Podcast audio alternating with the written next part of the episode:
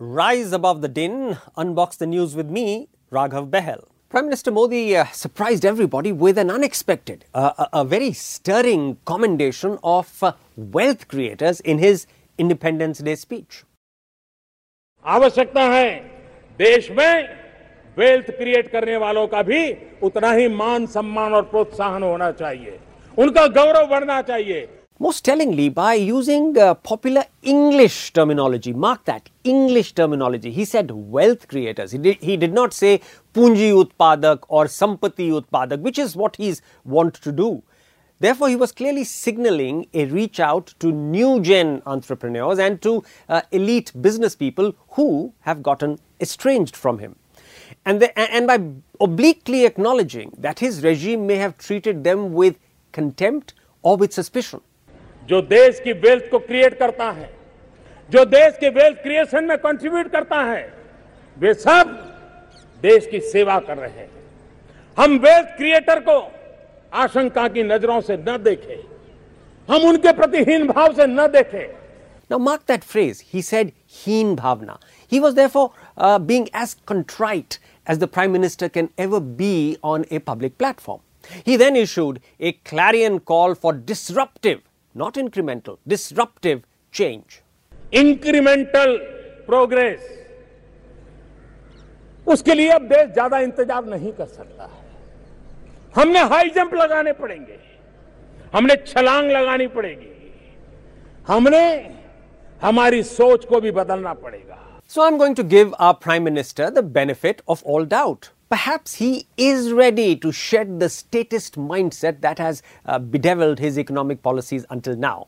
And since uh, I know how fiercely, how almost devoutly he believes in the biannual Navratra tradition of fasting, and he, he, does that to reinforce his uh, what he calls his sankalp, that is his determination. सितंबर अक्टूबर में जो नवरात्रि होती हैं उसमें मैं सिर्फ़ पानी लेता हूँ और कुछ लेता नहीं I shall give our Puritan Prime Minister nine ideas to rethink, reboot, and turn around India's economy. One, save assets, inflict losses on equity and bondholders.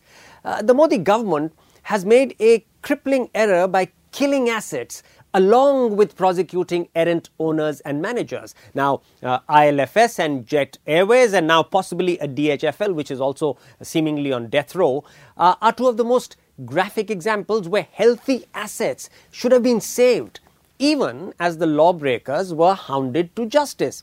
Now, that would have allowed thousands of innocent workers to keep their jobs, and that would have inflicted the entire loss on owners of risk capital. After all, aeroplanes or roads and dwellings are not criminals. It are the, the it, it's the people who are the risk capital owners who are the criminals, if they are. Point number two use deep discount rights issues to multiply every public rupee infused in banks. Now, the Modi regime has uh, virtually wasted time and money by you know, putting driblets of capital in public sector banks over several years. It now needs to repair each balance sheet in one go. And it now needs to think of innovations like, you know, like a deep discount equity issue with attached warrants on a rights basis. And that would multiply the impact of every single public rupee.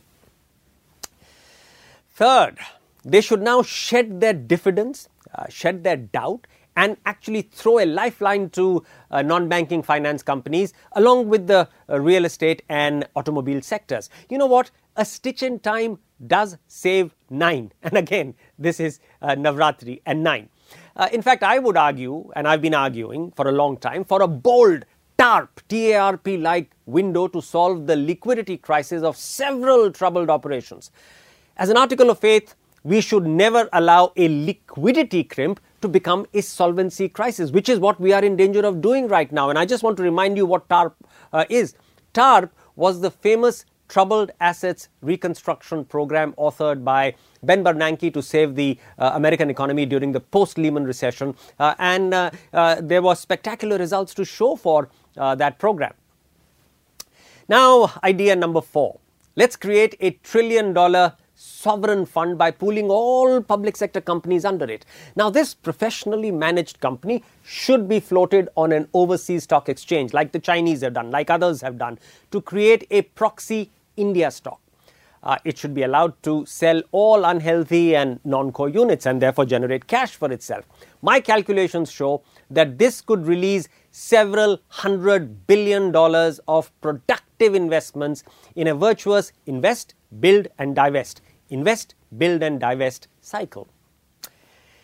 Idea number five let's overhaul the insolvency and bankruptcy code. Now that we have the experience of several real life cases uh, the government has in its arsenal, the insolvency and bankruptcy code should be comprehensively amended to make it a swift, incisive instrument of capital assets which can be made mobile.